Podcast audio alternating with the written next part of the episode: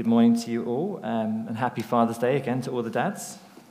Lovely to have you with us, and lovely for those joining us online as well. So, today is our Father's Day service, a chance to uh, celebrate our dads, to remember um, all that they've done for us, to stop and think about what it means to be a dad. Um, also, to remember those, as I said, who are no longer with us as well. It's a chance, as the video we saw earlier shows us, to stop and think about what makes our dads special, what makes them unique, and a chance to think about what it actually means to be a dad on Father's Day. It's a wonderful privilege to be a dad, and also mirrored with that a great responsibility to be a dad, to be a father as well. Um, I didn't actually introduce myself at the beginning. Um, as I said, my name is Rob. I'm one of the leaders here at the church. Um, I'm a dad. Um, along with Georgie, we have two kids, Eve and Neo, 14 and 12 years old, so reaching their teenage years. Pray for us. I've had to kind of get permission to, with them, what I could say and what I couldn't say uh, today. So um, there's a number of stories I would have loved to have shared that would have fitted in nicely, but I won't share them today. I was there at the, the birth of both of them, um, and they still rank up there with probably two of the greatest moments in my life. Um, and I will say publicly, I'm so proud of Georgie um, for delivering them. Um, and yeah, I, I'll never forget those days when they were both born. I held babies before they were born. You know, you can read about it, you can talk about it, you can be amongst other parents, but there's nothing quite like being a parent. And then suddenly it hits you. I think I might have shared this before, but when uh, Eve was born, uh, my first, I helped the uh, midwife to get her dressed into her first baby growing nappy, and I couldn't really do it. I couldn't quite pull her arms in through the holes and put it on because I was worried I was going to break her. Um, and then when she was handed to me and I held her for the first time, I held her and I didn't move. I didn't move for so long that my arm actually went numb because in my head I thought if I move, she might, you know, something might happen, she might break. And I'd held babies before, but suddenly this was different, being my own. Because it hit me suddenly the, the, the weight of being a parent and what that really meant. I don't know about you, but when I watch TV shows or films and there's that strong storyline about parents and children, it hits me because I suddenly relate to it in a way I couldn't before. And even more than that, being a parent myself has suddenly helped me understand what it means for God to love us, understanding His unconditional love that never stops. Once you're a parent, it, it means something different. In the Bible, we see that God is described as a father, and that's obviously what I want to talk about today his father heart for us. Now, it's important right at the start to say that God doesn't have a gender, he's neither male nor female, but yet the Bible talks about him with masculine pronouns, and Jesus referred to him as father, so we can too. It is also, as Si said, it's important to recognize that Father's Day isn't easy for everybody. Our experiences of fathers may be very different and could be quite negative. But I'd like to encourage us today to come with fresh eyes of faith today as we put the fatherhood of God first. Our understanding and expectations of human fathers and mothers should actually be out of what we see the Bible talk about God as Father. Our understanding of human fathers should be shaped by a heavenly Father who is perfect and not the other way around. So I'm going to look today at a passage in John 1, um, the first chapter of uh, John. If you have a Bible, you could turn with me to that. It'll also be behind me. When I was preparing for this Father's Day talk, I really felt God led me to this passage, and I hope you'll see why. So, John 1. In the beginning was the Word and the Word was with God, and the Word was God. He was in the beginning with God. All things were made through him, and without him, and not anything made that was made. In him was life, and the life was the light of men. The light shines in the darkness, and the darkness has not overcome it. There was a man sent from God whose name was John. He came as a witness to bear witness about the light, that all might believe through him. He was not the light, but came to bear witness about the light. The true light, which gives light to everyone, was coming into the world. He was in the world, and the world was made through him, yet the world did not know him. He came to his own, and his own people did not receive him. But to all who did receive him, who believed in his name, he gave the right to become children of God, who are born not of blood, nor of the will of the flesh, nor of the will of man, but of God. And the Word became flesh and dwelt among us. And we have seen his glory, glory as of the only Son from the Father, full of grace and truth. John bore witness about him and cried out, This was he whom I said, He who comes after me ranks before me, because he was before me. For from his fullness we have all received grace upon grace. For the law was given through Moses, grace and truth came through Jesus Christ. No one has ever seen God. The only God who is at the Father's side he has made him known. So, this passage is packed with so much truth, isn't it? We could probably do a whole series just on that one passage. It focuses on Jesus when it talks about the lights, when it talks about the Word, the Son, it's all referring to Jesus. We see how Jesus was with God for all eternity. Jesus was there, a part of creation, uh, of the whole universe, and part of their giving life. We see how Jesus, the light, came into the world he was born human, yet rejected by many. And we see that those who received him, he gave a new birth to become children of God. And we read there in verse 18 at the end no one has ever seen God in, in all his fullness, and yet it's Jesus, the Son, who makes him known. And that's where I'd like to really uh, focus on today. I'd like to look at how God is a father and how we understand that through the revelation of Jesus and look at what that relationship means for us today. So, the concept of God as Father, you see mostly in the New Testament. It's far more prominent there. But there are glimpses in the Old Testament which I'd just like to start at. You know, after all, God has not changed, He's always been a Father. As Paul says in Ephesians 3, he says, God is the Father from whom every family in heaven and on earth is named. So He's the first Father, the creator of all, the benchmark if you will, of what a father is like. So I just want to start quickly in the Old Testament, a few verses from there. Fits nicely the first one because we're looking at Exodus at the moment as our series as a church. And God spoke to Moses and said this. And he said, told Moses, Say to Pharaoh, Thus says the Lord, Israel is my firstborn son, and I say to you, Let my son go, that he may serve me.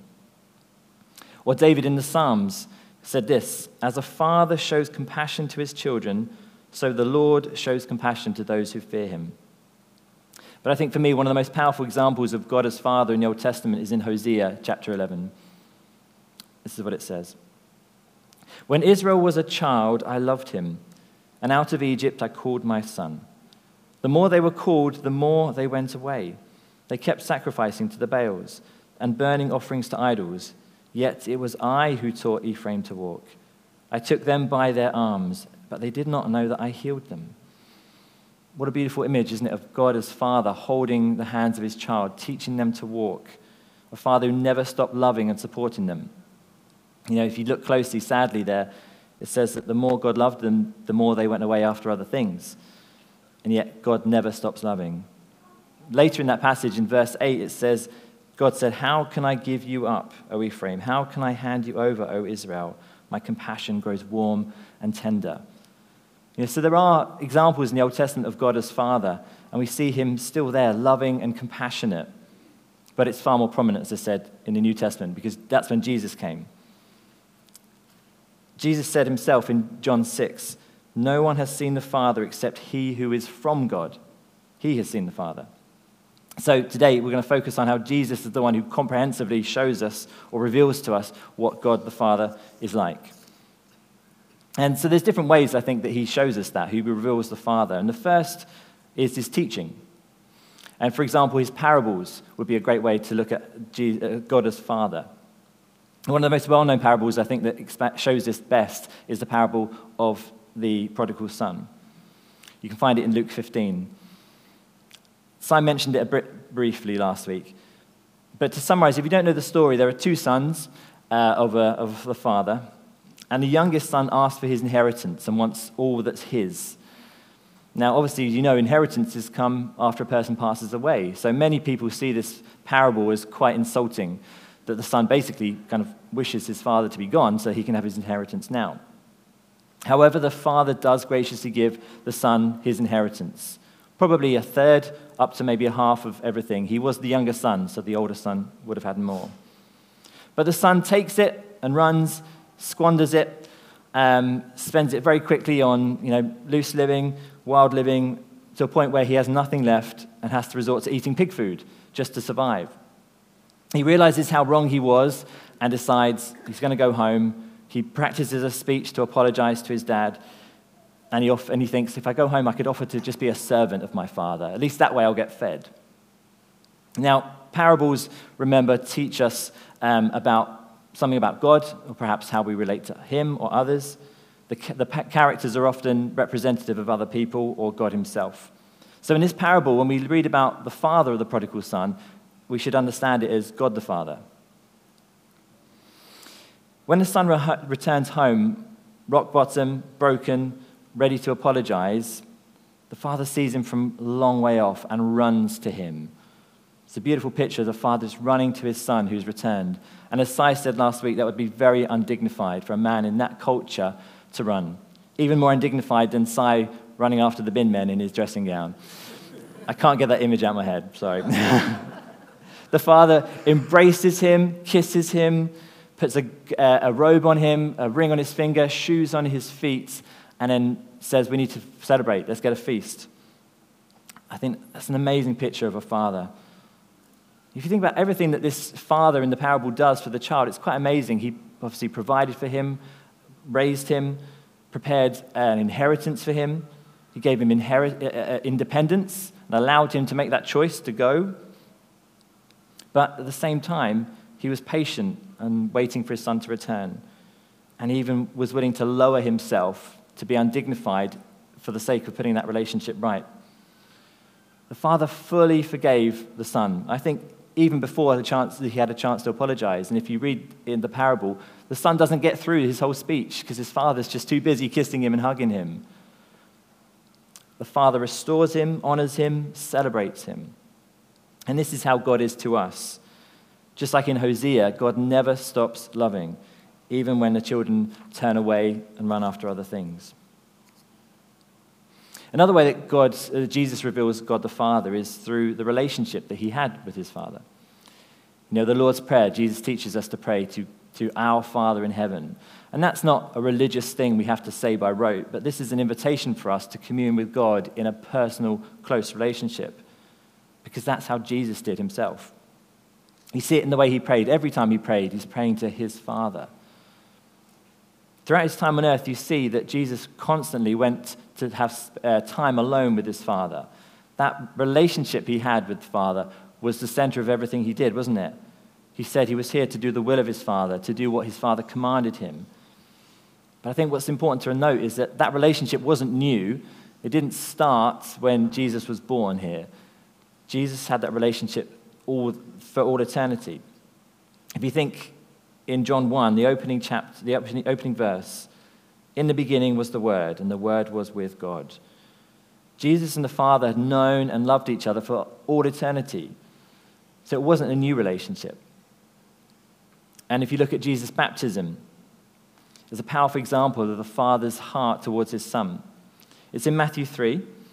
And it says that after Jesus was baptized by John the Baptist, he came out of the water, and it says, the heavens were opened, and we saw, and he saw the Spirit of God descending like a dove and coming to rest on him.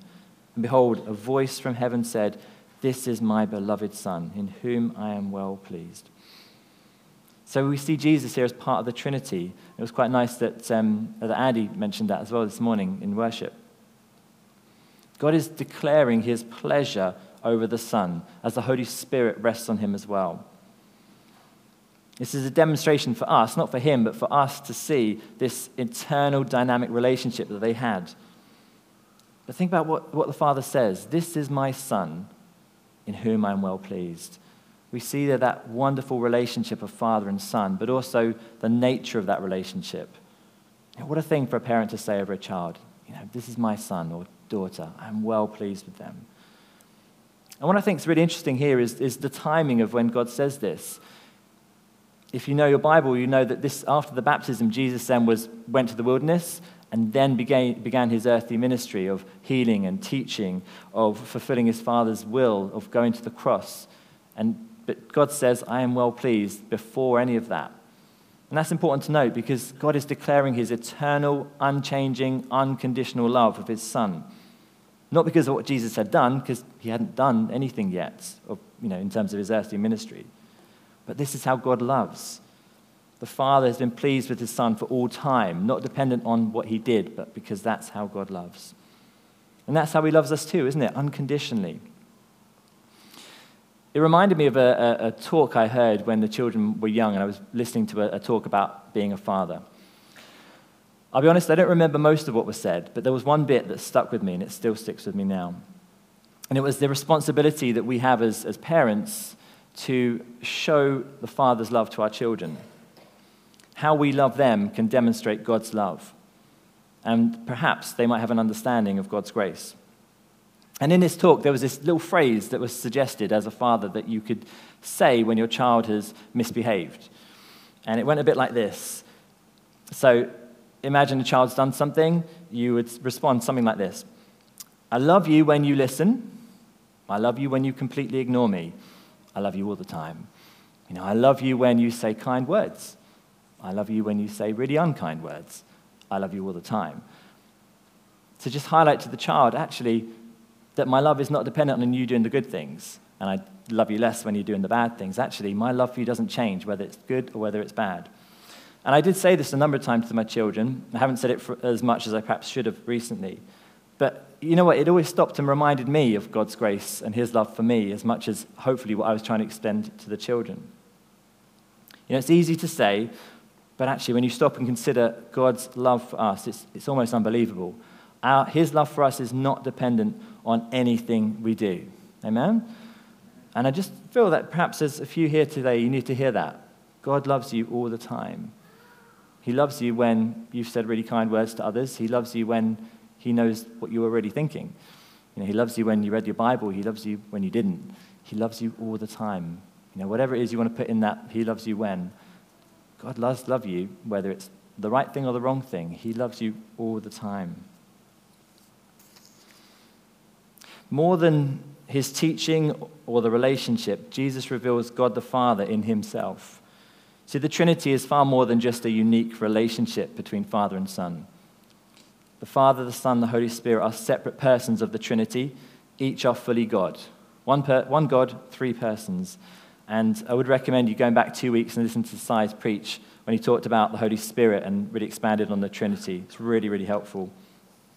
I'd also like to re- recommend a book, The Good God by Michael Reeves. If you want to know more about the Trinity, I found this one so, so helpful and it's quite thin. Honestly, if I can understand, I'm sure you can. It's an easy, it's, I think it's an easy read to expand such a complex topic. So Jesus is fully God and fully man. We call this the incarnation, how God himself took on flesh to become human. In John 14, Jesus was talking to his disciples, and he said to them, I am the way, the truth, and the life. No one comes to the Father except through me. If you had known me, you would have known my Father also. From now on, you do know him and have seen him. But then Philip, one of the disciples, says to him, Lord, show us the Father, and it's enough for us. And Jesus says to him, You can always hear the frustration. Have I been with you so long, and you still don't know me, Philip? Whoever has seen me has seen the Father. So Jesus is saying if you want to see God the Father, then look at Jesus the Son. As parents, you know, it's, it's a privilege to see your children grow and develop, see um, how they change over time, how they find their interests and their talents. Often, Georgie and I, you know, as, since the children have been young, have often joked about which bit of them comes from, from us. You know, who's, which of them have got our, my eye color or their, well, neither of them got my eye color, but their, Georgie's eye color, my eye shape perhaps, who's got whose nose, whose fingers and toes, and why they're tall and why they're into this. And perhaps some of you can relate to that. I personally don't think either look a lot like me, but Eve particularly looks a lot like Georgie, to a point where people sometimes get them muddled up. Even my own dad recently came and said, Oh, hi, Georgie, and it was Eve. But even if a child looks exactly or a lot like their parents, there's still going to be so much, isn't it, that's different character, temperament, interest, gifting. But we see in this passage that actually, when you come to Jesus, his character mirrors the Father completely. It's not like God the Father's like this and Jesus is like that. They are the same. It says in Corinthians that Christ is the image of God.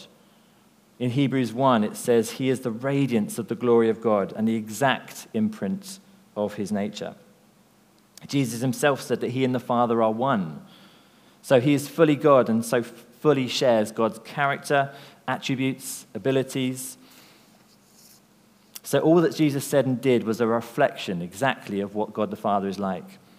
You think about the compassion and kindness that Jesus showed, the wisdom, the knowledge, the understanding he had, the way he associated with all people, including those outcasts from society, his miracles, healing, power over evil spirits, his holiness, living a perfect life, his obedience and willingness to lower himself in order to restore humanity to a relationship. And that's why Jesus said to his disciples, If you want to see the Father, look at me.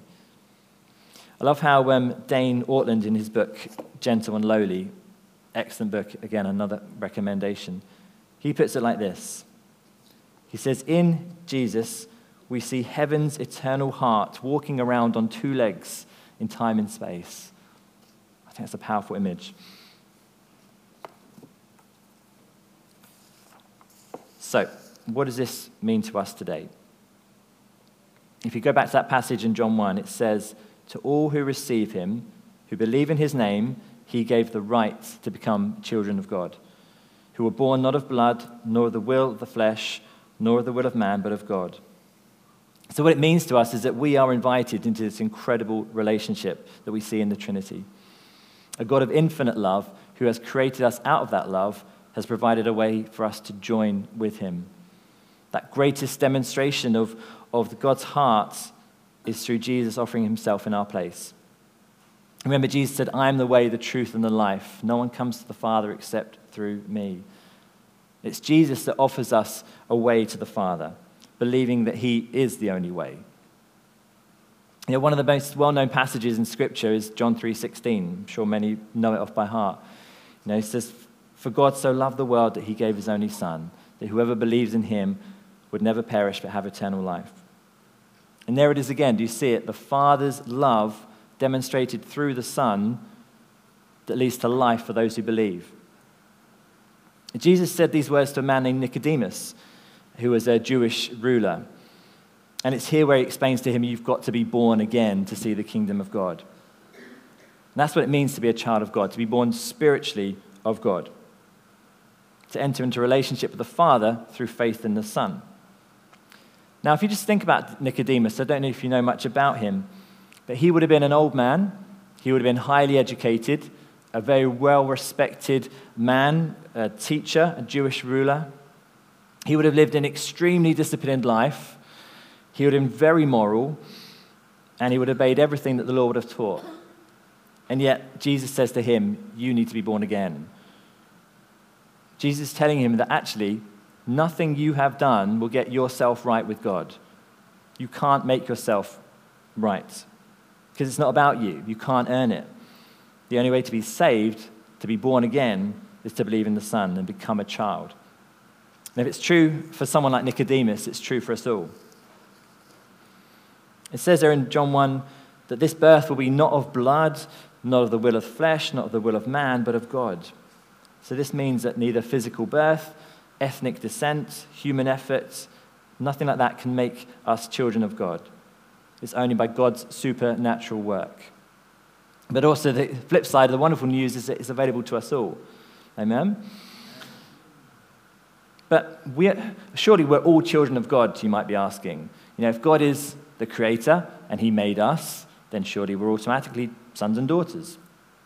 Yes and no. Paul addressed this topic when uh, he went to Athens. You can read, it in, in, read about it in Acts. He was discussing with the, uh, the Athenians about what God is like. And he said these words He said, We are all indeed God's offspring because God gave life and breath to all mankind. But then he also teaches them that they need a relationship with Jesus. There's a big difference between being an offspring and understanding your relationship as a child.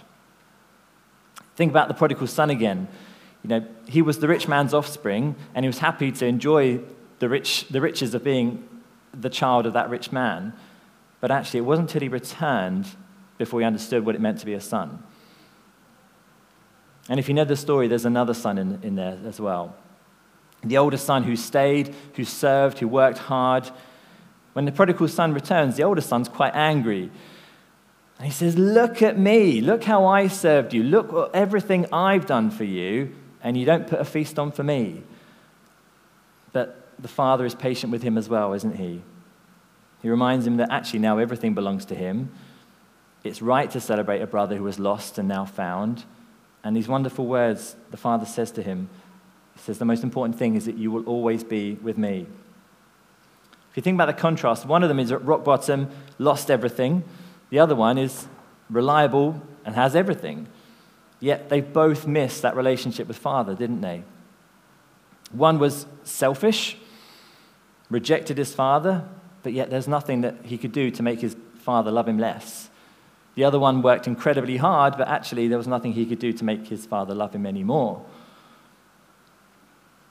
With nothing left, the younger son came back and said, Actually, I'll just be a servant. But actually, the older son was no different in his attitude. He, despite having everything, still had the slave's mindset. And that's what Paul refers to in Galatians 4 when he says that through God's Son we have received adoption as sons. We are no longer slaves, but actually we're heirs to God alongside Jesus himself. I love how uh, J.I. Packer sums it up in his book, um, Knowing God. He says, God adopts us out of his free love, not because our character and record shows us worthy to bear his name, but despite that they show the opposite. We are not fit for a place in God's family. The idea of his loving and exalting us sinners as he loves and has exalted the Lord, Jesus, sounds ludicrous and wild. But yet, that is nothing less than that. Sorry, but yet, that and nothing less than that is exactly what our adoption means. I think I agree with J.I. Packer. It is ludicrous and wild to think that we could be treated as Jesus the Son is. But that's the truth. To be a child of God, to put faith in Him, means that we are treated as one of the family. We become co heirs with Christ. We take on the family likeness and become more like Christ in the way we live. We have a Father who provides our needs. Not that that means He gives us everything He wants. You know, think of that as a parent. Which parent gives their child everything they ask for without risking spoiling them? And we also have a Father who disciplines us. Again, one perhaps we don't always want to hear, but actually, it's an example of God's loving heart towards us. And if you read Hebrews 12, it's actually a sign that we're a child if He disciplines us. So there's an invitation today. If you don't identify as a child of God, if you wouldn't say you're a Christian, then actually there's an invitation today to respond and to put your faith in Christ. And I'd love to pray with you afterwards, or perhaps you could talk with the person who brought you. But also for all of us who already know that we are saved, actually it's a fresh reminder of God's love towards us today. My last point I'd like to discuss this morning what happens to children? Hopefully, they grow up and perhaps they might go on to have children themselves. One generation produces the next, doesn't it? It's an opportunity to take what we've learned and inherited from previously and pass it on to those who come after us. As children of God, we can honor our Father by sharing his love for us with those around us. I like what Jesus says in John 15. He says, By this my Father is glorified, that you bear much fruit, and so prove to be my disciples. As the Father has loved me, so I have loved you. Abide in my love. And in verse 12, this is my commandment, that you love one another as I've loved you. Notice that cascade of love. The Father loves the Son, the Son loves his disciples, and then says, Disciples love others. It's passing it on. We have our part to play, don't we, in sharing the love of God, the joy and knowledge of Him. I don't know in your family if you have any of those recipes that have been passed on from generation to generation. Or perhaps those funny stories or important stories that, you've, that your grandparents told you, and actually now it's your responsibility to pass them on. Or perhaps it's that skill. I think there's a picture there, shaving, I was thinking about. My dad taught me to shave. It's my responsibility to teach my son to shave. We pass these things on, don't we? If you read what Paul says in Corinthians 1 4, he saw himself as a father to the church. He said this For I became, I became your father in Christ through, through the gospel. I urge you then, be imitators of me. That's why I sent you Timothy, my beloved and faithful child in the Lord, to remind you of my ways in Christ as I teach them everywhere in, in the church. Imitate me as I imitate Christ. Again, Paul would have known himself as a child of God, and yet he also sees himself as a father to the church. You can hear that love and affection, can't you, for his, for his spiritual son, Timothy, who he raised in faith and then sent him to pass it on to others. And that's the challenge for us all, isn't it? Paul's challenge is to live a life of faith as he did and to raise up others around us as well, to teach, encourage, love, support, to disciple, and guide other people. Like being a, an earthly parent, being a spiritual parent is a great responsibility and privilege to imitate Christ in a way that others would want to follow. I just want to finish just with sharing some thoughts I had on this idea of legacy. Earlier in the year, my granddad passed away, sadly, just a few days after his 91st birthday.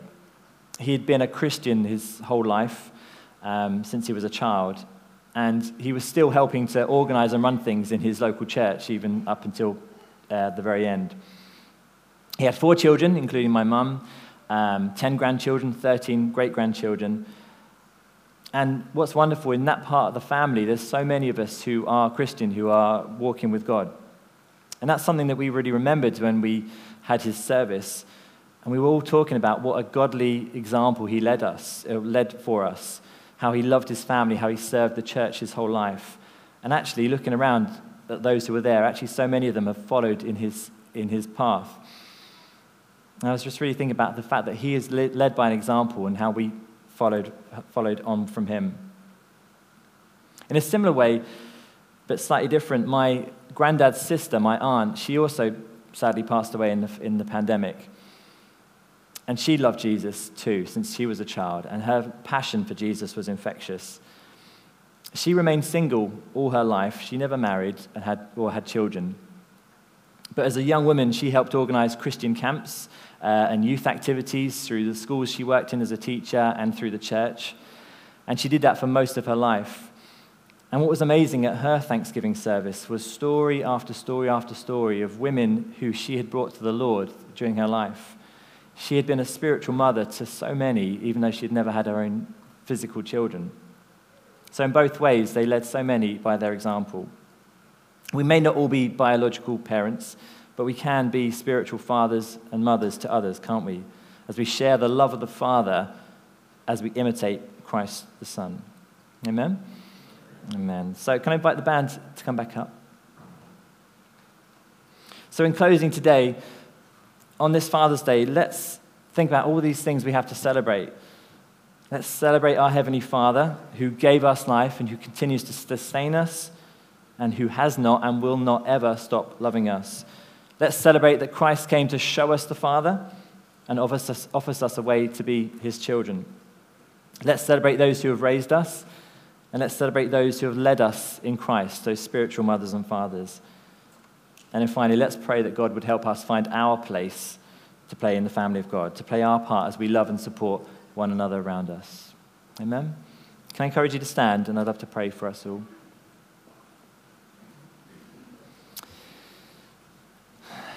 Heavenly Father, we thank you on this Father's Day that we can look to you, our perfect, loving Heavenly Father. We just thank you for the way that you love us unconditionally, the way you have not and will never stop loving us. We thank you you gave us life. We thank you that you sent your Son. We thank you that in Christ we see the image of the Father. We just thank you that we can be children of God, not because of anything we do or could ever do, but because we put our trust in you. Father God, help us to imitate Christ. Help us to live in a way that would lead others to you. Help us to live in a way that we can bless and lead those around us and the next generation. Father God, we just thank you today on this Father's Day. We just honor you as the most perfect Father that we could know. Bless you, Lord. Amen.